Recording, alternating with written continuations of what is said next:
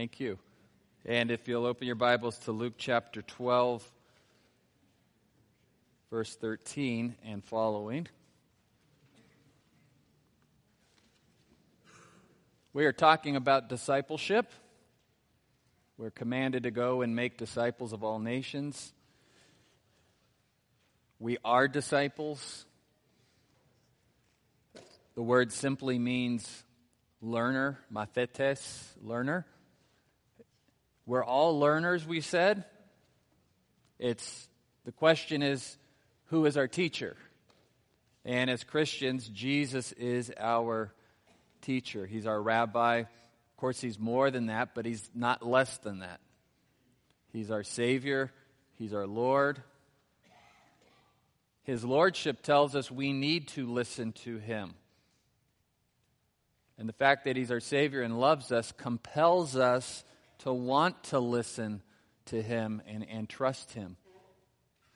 And so, as Luke records Jesus making his way to the cross, we see that he's really doing some intense teaching with his disciples, getting them ready for when he will eventually leave them. And so the teaching applies to us. We're, we're his disciples. We said last week that the first thing a disciple of Christ needs to understand is that we must fear God and not man. Remember that from last week? You must fear God and not man. Jesus said, Do not fear man who can only kill the body, fear God who can kill the body, and then he can punish the soul. But he didn't just tell us to fear him out of trembling of what his power and his authority could do to us. He comes in from the other approach also and says, It's a God who loves you and cares for you. He, he knows every hair on your head. He has taken care of you. He's a father to us. And so we talked about fearing God the way you would fear a good earthly father. Yes, I am afraid because my father is big and powerful, but he's also loving and kind and wants what's best for me. He also said that then you must reject false teachers. Fear of the Lord means rejecting false teachers especially the ones who tell you what you want to hear already. Those are the worst kind. If they didn't tell you what you wanted to hear, you wouldn't listen to them. So, the wolves in sheep's clothing are the false teachers to reject. And so we worship God by listening to the truth, listening to his teaching. We said last week that the fear of God the Father starts with fearing God the Son as Lord and Savior. And we fear God the Son by fearing God the Holy Spirit, listening to what the Holy Spirit reveals to us in Scripture. And so our triune God is to be feared. The second thing Christ wants his disciples to know is that we must avoid materialism. Materialism. By seeking first the kingdom of God. We could define materialism not just by saying the acquisition of wealth or the acquisition of material goods. Materialism is much more than that. That's the symptom of materialism. Materialism is making this earthly kingdom all that there is. Putting all of your focus on the here and now and temporal things that won't be part of the eternal kingdom. And so you could see why one of the symptoms of spiritual materialism is chasing after the here and the now what you eat, what you wear, what you drive, the house you live in, etc., etc. So, Jesus is going to show us five points about materialism this morning to steer us away from it. But one of the things I love about Jesus' teaching, and I always try to do this in my own teaching, whether from the pulpit or the classroom, is not just steer people away, but also show them the benefit and the beauty to draw them to what is good. So we show the negative of the things that you should turn from, and then show them the beauty to draw them to what is good. But first, I want to introduce you to a guy in the crowd, a, a materialist.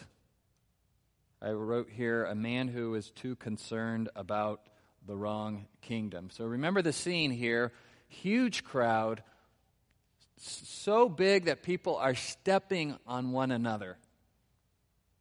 They're, they're trampling over one another so they can see Jesus, so they can hear Jesus, so they can witness this confrontation between Jesus and the Pharisees. And Jesus has been teaching these amazing truths, these transcendent truths, truths that have ultimate meaning, the kind of truth you can only get if the eternal God reveals them to you. They're not the kind of truths that you stumble on yourself. This is teaching like the world has never heard before, and God in human flesh is in their presence, working miracles, and everyone is astonished.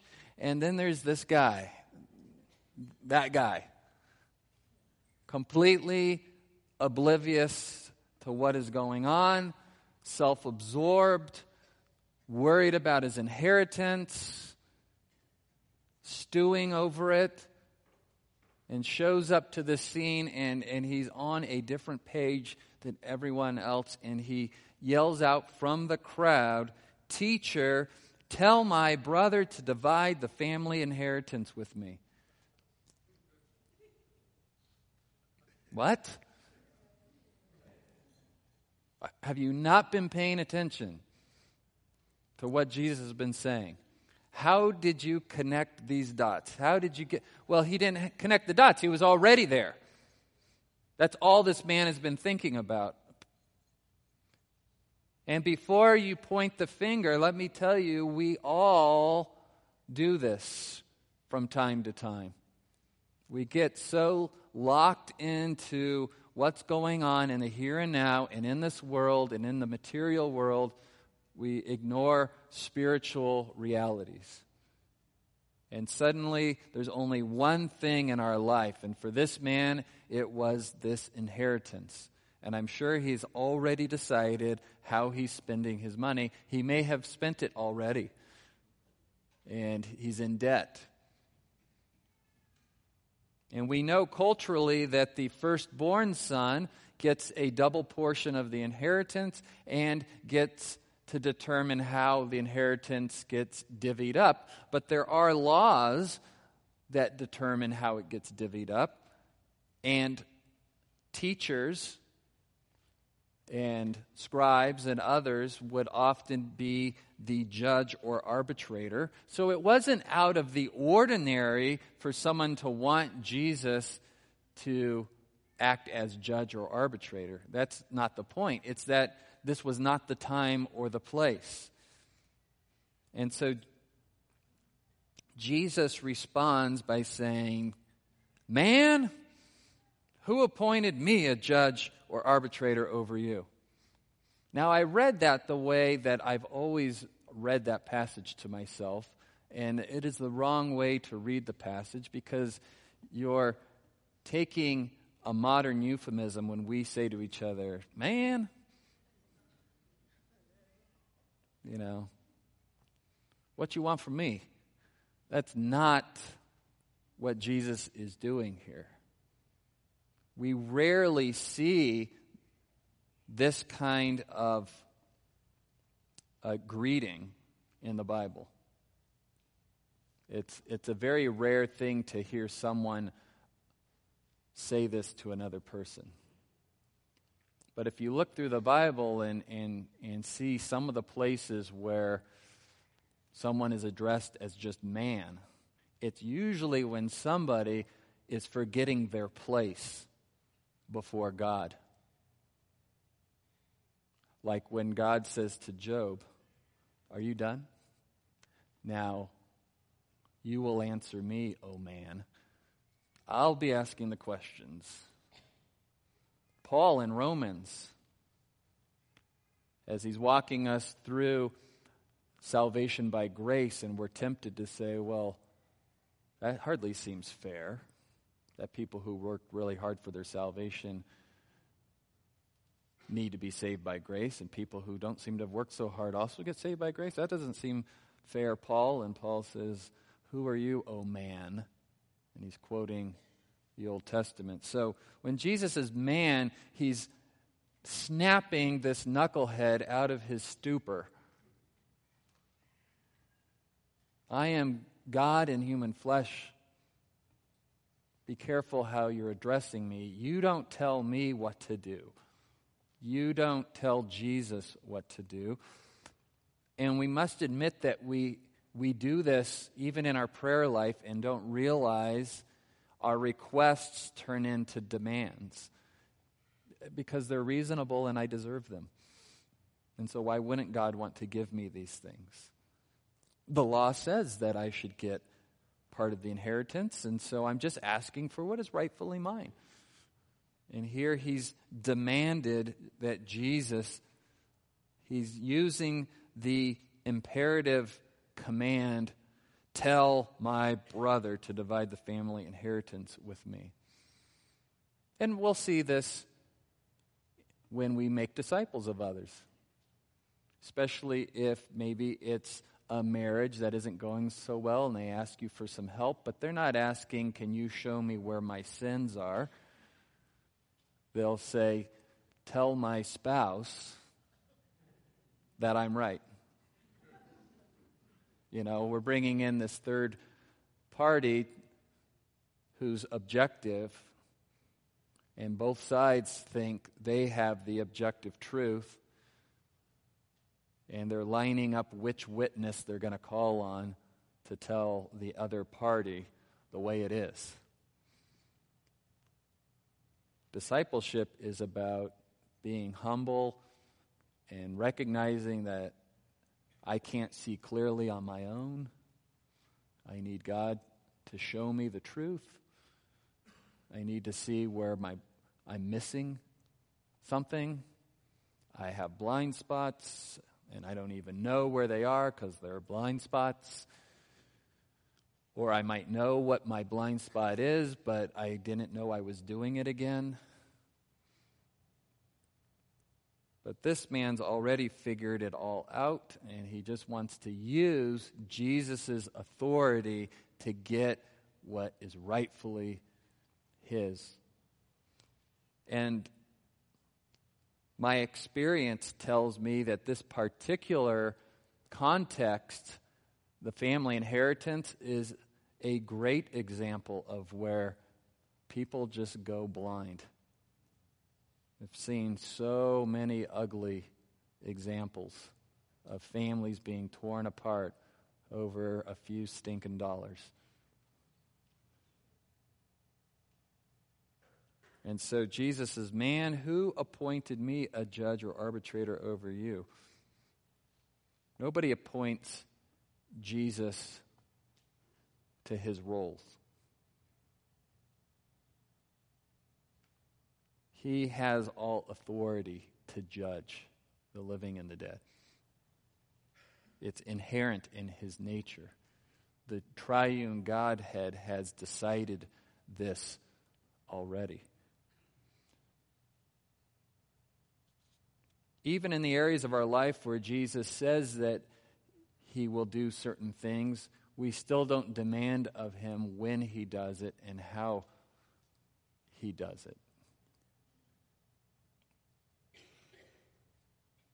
So I love that the story starts with this guy that we can all put ourselves in his shoes and say, I'm that guy sometimes.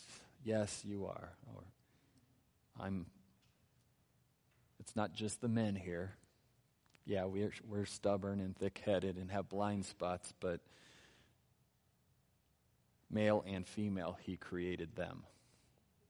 And they fell together. So this is something we all need to hear. This man was concerned about his own kingdom. His own kingdom. Here's Jesus teaching on the kingdom, and he's focused on his own kingdom. So that's our starting place. And so Jesus gives this warning. That's the first point. This warning. We need to be warned.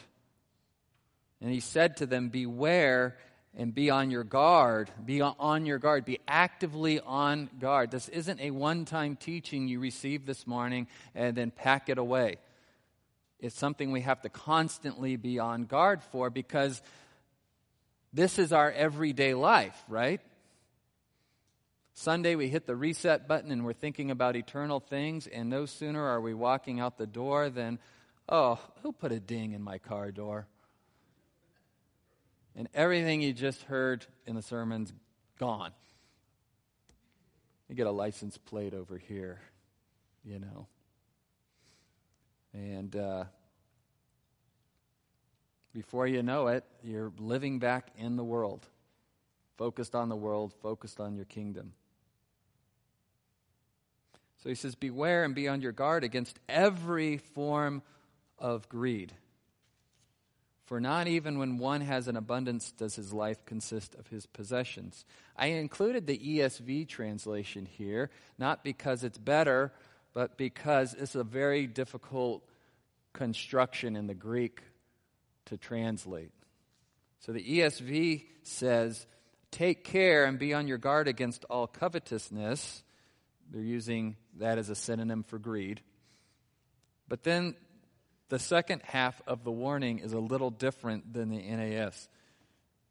For one's life does not consist in the abundance of his possessions. It's hard to tell where the word abundance is supposed to fit grammatically.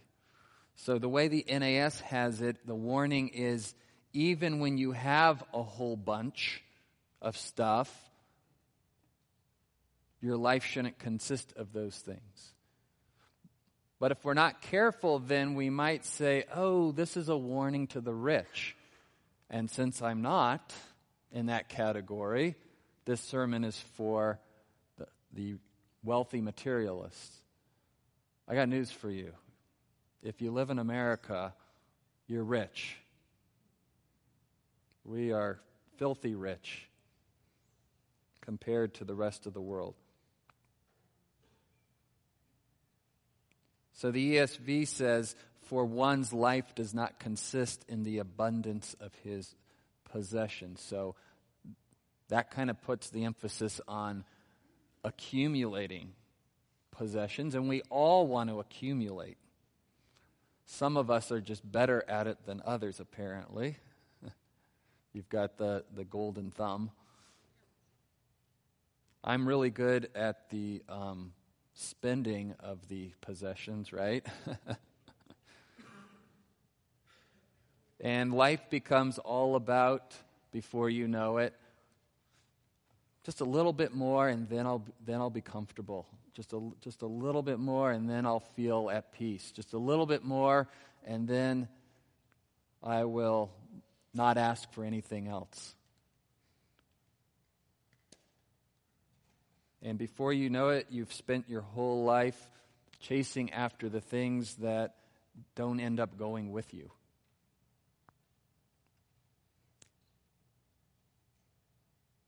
The de- temptation then of materialism. Why is this so tempting to us? So Jesus tells a parable. And he told them a parable saying, The land of a rich man was very productive. So th- this guy's doing well. It's not that he's poor and he, he's trying to get material things, he's doing well. And he began reasoning to himself, uh oh. We can talk ourselves into just about anything. He didn't go and talk to his friends. He didn't go talk to someone with wisdom. He didn't go to the Lord. He began reasoning to himself, saying, What shall I do, since I have no place to store my crops? Now, most of us don't have this problem. We just put our excess into 401ks or the stock market, which there's plenty of room in there. However, we do run out of room in our homes, so we get bigger homes and we get sheds and we get storage containers. Gotta love America. We, we rent storage facilities.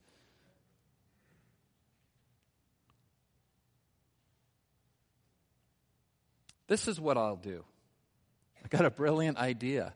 I will tear down, I'm going to add a little part to the scripture here, my perfectly good barns and build larger ones. And there I will store all my grain and my goods. And here's the temptation. And I will say to my soul, Soul, you have many goods laid up for many years to come. Take your ease, eat, drink, and be merry. You should be satisfied now. You've achieved the American dream. Well, apparently, the American dream was the human dream long before it was the American dream. Where do we see this language, this eat, drink, and be merry? Where's Jesus pulling this language from? Nathan knows, huh? It's from Ecclesiastes. You want to know what life looks like as a materialist?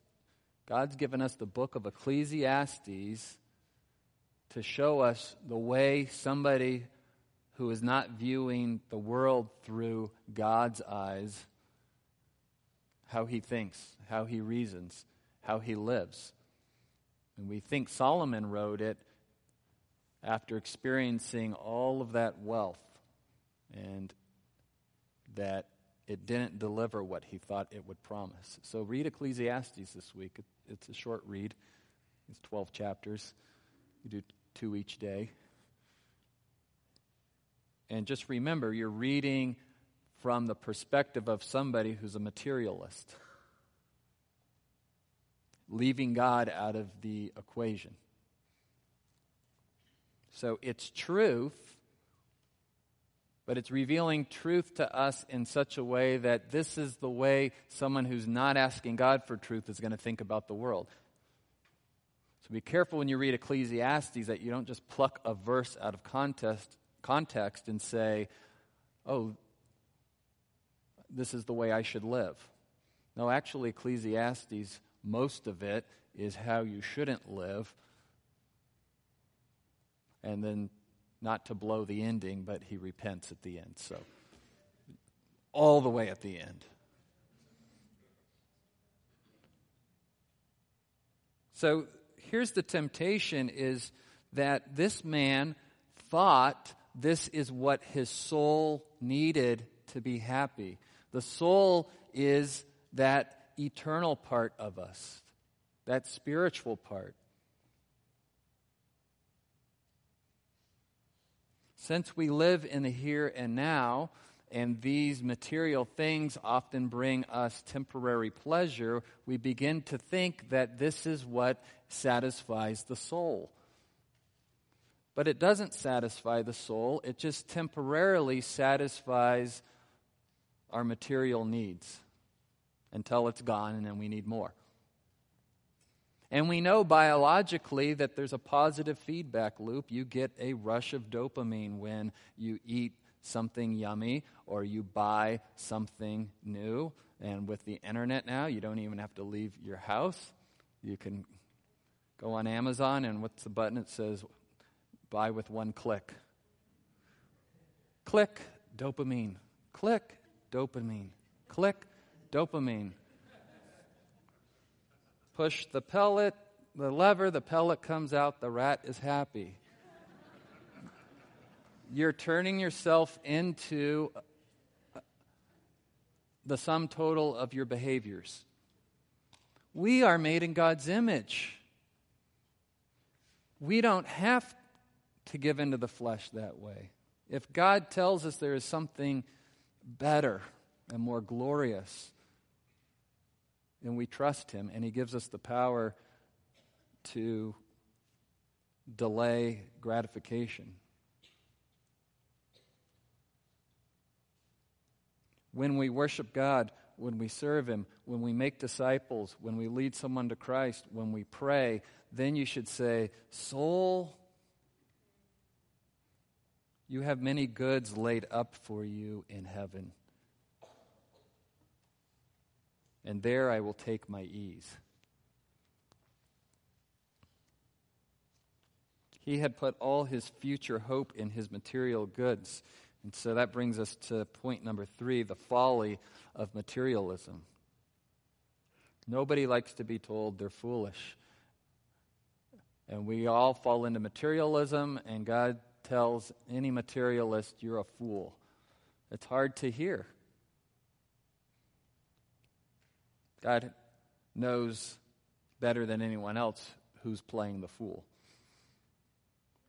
So, this is an opportunity to repent, to take stock of our lives and see where materialism has crept in. Again, materialism, not just the acquisition of material goods, it's the mindset that this is all there is, this is what is important.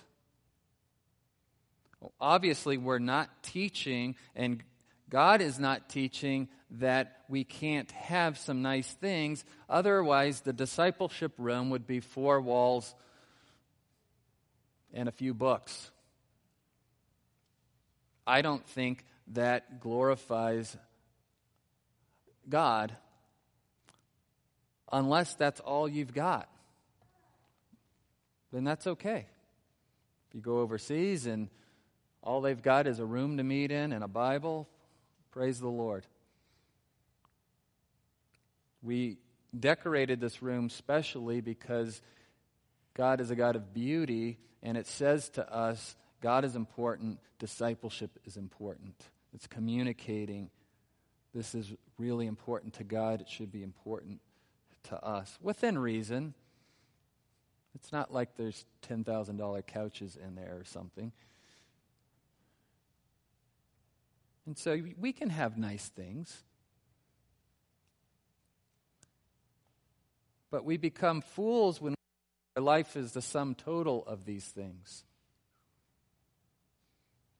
And so God says, You fool, this very night, the very night he said to himself, Soul, now we've got it made.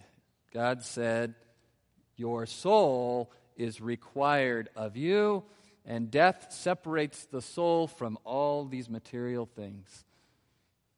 And we now must stand before God. And those who've put their ultimate trust in material things are going to be judged eternally. Those of us who've placed their faith in Jesus Christ for salvation, we know we're justified, but the Bible clearly teaches we will stand before Him and give an account of how we have spent our time and our talent and the treasure He's given us. Did we invest in eternal things, or did we invest in that which will be burned up like wood, hay, and stubble? So, whether God was saying to this man, You're a fool in the salvific sense, which is horrible, just terrible that this man has put all of his trust in his material goods. Or if he's saying you're a fool in the sanctification sense, yes, you've, you've been justified through your faith, but you wasted the resources. That great series by John Piper, Don't Waste Your Life. God's given you eternal life. Don't, don't waste it on the things that aren't eternal. But I bet if you went to visit John Piper, he's probably got a pretty nice little house and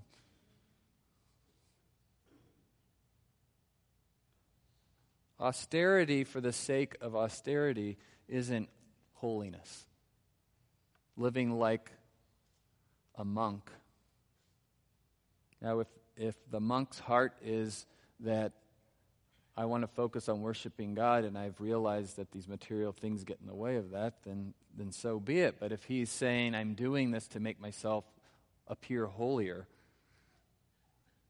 then he needs a heart check as well.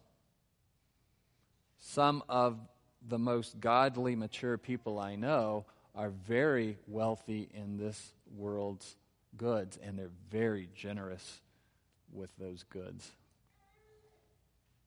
And so God entrusts more to them because they know how to multiply it and use it for the kingdom.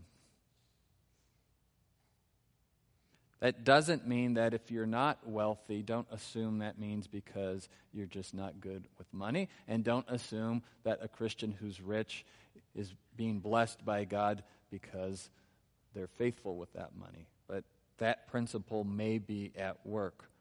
And so that keeps us from looking at one another and dividing up the family of God, the haves and the have nots, and looking at each other suspiciously.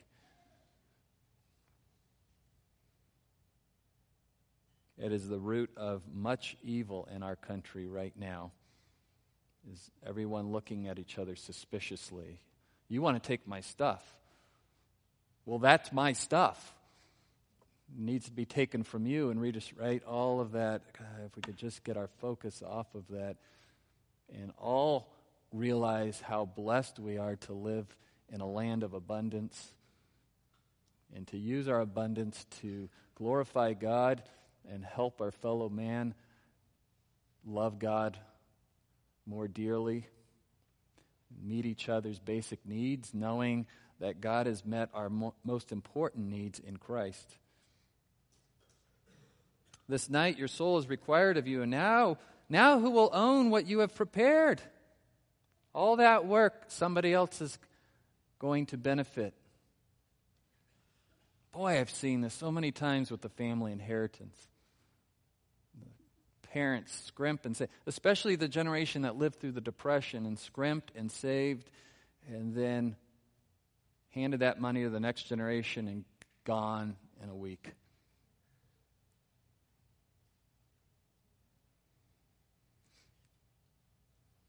And the fighting, oh, if the parents knew the fighting. And I half jokingly told first service, look, bless your children and go bequeath your inheritance to the church. Do them a huge favor. And after the service, we'll have a representative from the Southern Baptist, right? I only half jokingly say that. that. That is a wonderful thing to do.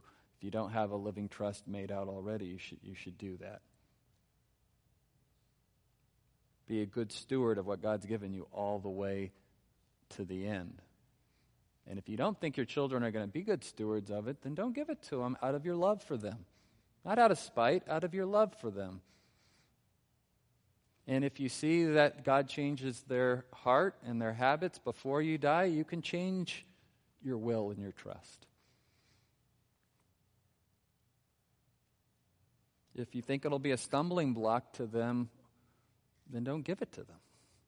Even now, if you have young children or, or teens, they don't have to have a cell phone and a car and a whatever. Not until you think that it's going to bless them and help them be closer to God. That takes a lot of wisdom. And it takes a lot of trust built between you and your children. Otherwise, they're like, You don't love me. You don't love me. Everybody else has a cell phone. I don't have a cell phone. If you love me, you give me a car. No child who loves his parents would say that to them. It's, it's proof of quite the opposite. I, I love my parents. I, I trust you when you think I'm ready for these things and need these things. Then we can talk about the best way to acquire these things. And probably working for those things would be really good for your soul. Here's some subpoints that Jesus gives us that says why materialism is so foolish. 3a materialism just leads to anxiety. And he said to his disciples, For this reason I say to you, do not worry about your life as to what you will eat, nor for your body as to what you will put on. For life is more than food, and the body more than clothing. When we focus on material things, we become worried about them in a number of ways. Number one, we're worried we don't have enough. These are not on the screen, just listen here. You're worried you don't have enough. And, and, and then you get what you thought would be enough, and then you're like, Are you satisfied now? Are you, well, I'm good today, but what about tomorrow? What does Jesus say in the parallel passage to this one in Matthew 5, 6, and 7 in the Sermon on the Mount? That tomorrow has enough worry on its own. Don't borrow worry from tomorrow for today. Today has plenty of worry of its own. Don't borrow from t- tomorrow's worry. Remember reading Woody Allen had once said, I try not to worry about the future because if what I'm worried about happens, then I have to live it twice. And if it doesn't happen, I have to live it anyways. And that's probably the only thing I'll ever quote Woody Allen saying from this pulpit. and honestly, where did he get that from? Our text. Don't worry about tomorrow. Today has enough worry of its own. Second thing is we worry that we don't have the right kind of things. So it's, a, it's not a quantity now, it's a quality thing okay, well, I've got clothing, but it's not the cool clothing. I've got transportation, but it's not impressive transportation. I do have a place to live, but it's got no curb appeal. I finally got my granite countertops, and now quartz is in, or whatever's the flavor of the month. Like, can you chop food on it? Praise, praise the Lord. And no one's being singled out here. I could pick anything and hit you right between the eyes with it. And this is how our country uh, works. They got to convince you that what you have isn't enough or the right kind.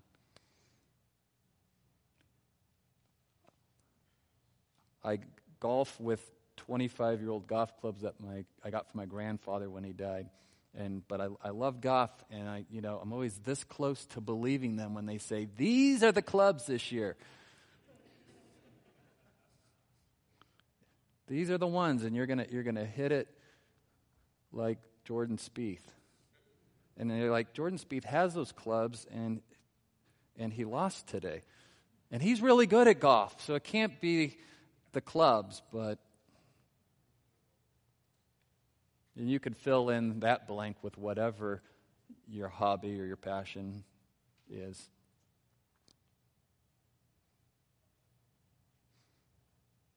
Even when I go to Shepherd's Conference and everyone's buying new Bibles, this is the one that's going to finally kick my sanctification into high gear, you know?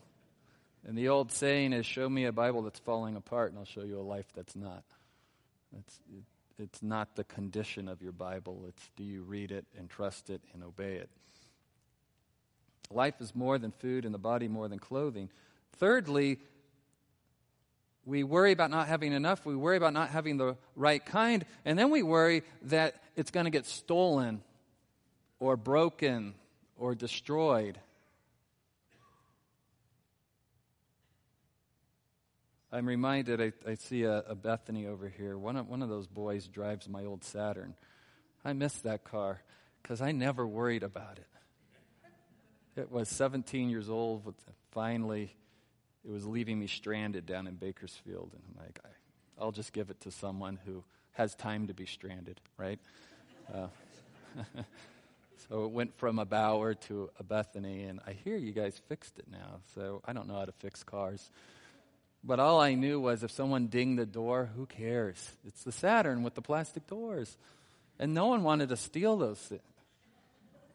I don't know, maybe it's like vintage now and it's something someone would want to steal, but I never had to worry about that car. And then I got a Subaru for the all wheel drive, and like every door ding shows up. And you're, you're worried about where you parked it and did I lock it? And, and Jesus says, store up treasures in heaven where Moth and rust do not destroy, and thieves do not break in and steal.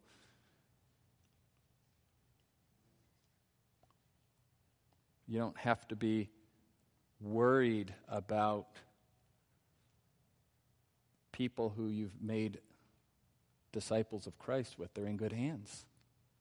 They're in good hands now. I, I, I worry that that they might turn their back on some of God's teaching, but I mean, there's, there's some of that worry, but it's not the same as I'm worried about these things that are just going to fall apart and aren't going to heaven anyways. So that kind of materialism leads to anxiety which then that anxiety ends up accomplishing nothing. Jesus goes on to say, Consider the ravens, for they neither sow nor reap. They have no storeroom nor barn, and yet God feeds them. How much more valuable are you? You are than the birds. And which of you, by worrying, can add a single hour to his life's span? So, all that worrying accomplishes nothing. In fact, we now know clinically that anxiety can shorten your life.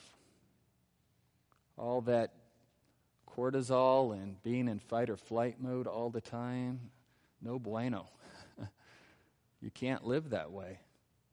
It just eats you up from the inside out. I, I know. I worry a lot about things, and nothing good ever comes from it. It just wears you out. It makes you discontent. It makes you doubt God's goodness. It makes you think you have more control over this world than you really do. It makes everyone around you miserable.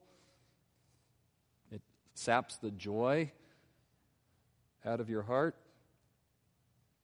If then you cannot do even a very little thing, meaning add an hour to your life, which for God is a very little thing, He can add another hour to your life. If He wants you to live that long, that's how long you'll live. If you can't even do that, then why do you worry about all these other matters? If your eternity is already taken care of for you in Christ, then we don't have to worry about the material things. 3C, then, materialism leads to anxiety. Anxiety accomplishes nothing, but what it, what it does do is it demonstrates a lack of trust in God's character. So Jesus reemphasizes the point here. Consider the lilies. First, we consider the ravens, now consider the lilies. How they grow, they neither toil nor spin. Yet I tell you, even Solomon in all his glory was not arrayed like one of these. But if God so clothes the grass, which is alive in the field today and tomorrow is thrown into the oven, how much more will he clothe you, O you of little faith? There's the problem. Little, little faith. Now, here's what you should be asking yourself right now. Now, wait a minute. There are Christians around the world who don't know where their next meal is coming from and have no clothing. We have wonderful ministries like Dress a Girl and Compassion International and Children's Hunger Fund. So, what is Jesus talking about then here? Jesus is talking about eternal things, our souls. And he clothes our souls with the robes of righteousness that never wear out and are always in style. and He feeds us with the bread of heaven, the bread of life, Himself and, and the Word. So, as amazing as it is that God feeds the ravens and clothes the lilies, how much more would He clothe and feed His children? And so he's not talking about material things. That's the whole point. Get your mind off the material and on to the eternal. God will take care of us. And when you retrain your mind to put the kingdom of heaven first, the clothes and the food and all that find their proper place. It, it, it's not that we're not concerned about them at all. Let's be honest. We, we got to eat. But even if you don't and you die, it's just the body. And the soul separates from the body, and there's this whole other life that's eternal. And so, if that is the case, and if that is true, and we believe it is, then we're ready for the antidote to materialism. He doesn't say just stop worrying. Just cut it out, just knock it off. That doesn't help anyone. We put off and put on.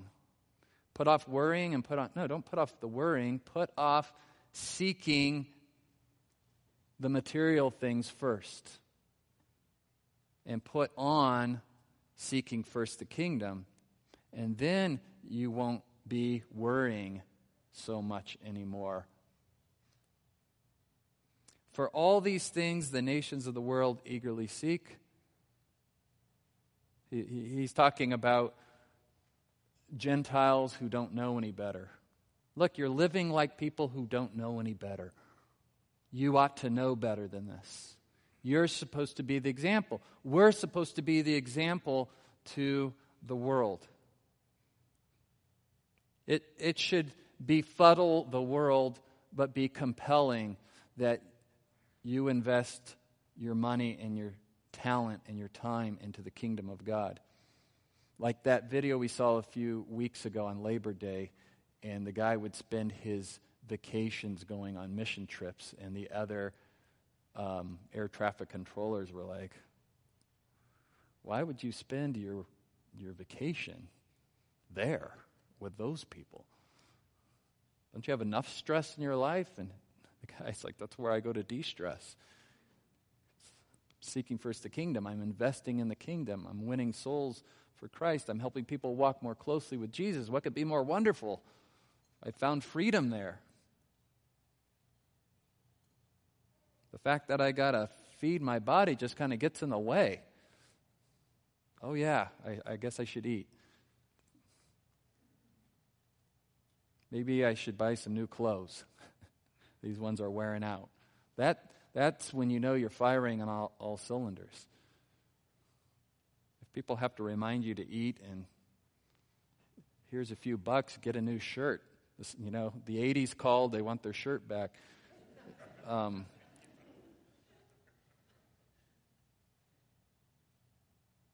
so the, the opposite of materialism then is investing in God's kingdom seeking first the kingdom. Do not be afraid, little flock. Little flock, I love that. Little flock.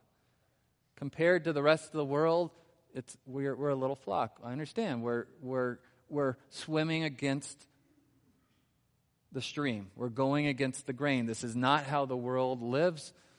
They don't seek first the kingdom. If you're not intentionally do this, you're just going to get swept up in materialism. Do not be afraid, little flock, for your Father has chosen gladly to give you the kingdom. He's, he's already given it to you. You don't have to buy it or earn it. Jesus purchased your ticket into the kingdom on the cross. You receive it by faith. It's a gift. You don't have to worry. So sell your possessions and give to charity. Make yourselves money belts which do not wear out. People used to keep their excess wealth in money belts hidden under their tunics. Our money belts are things like our retirement funds in the stock market, which again is not bad to invest. A day may come where you no longer have the strength and energy to work the way you do now, and you should save for retirement.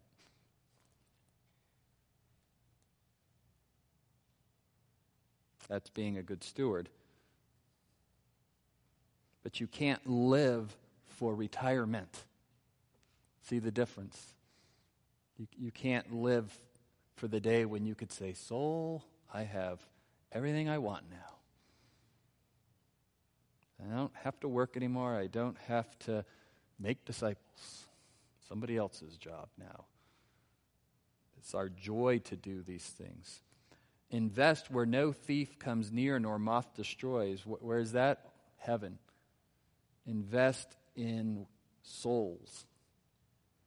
For where your treasure is, there your heart will be also.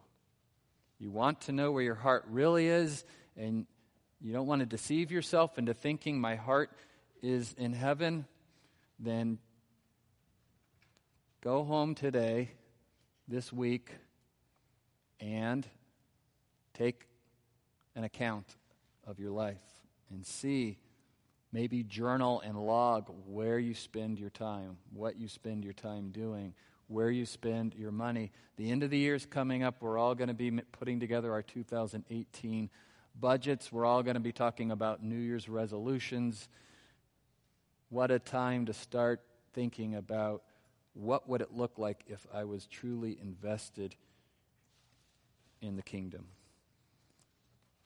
But before you do that, make sure you focus on the beauty of Christ, the beauty of the gospel.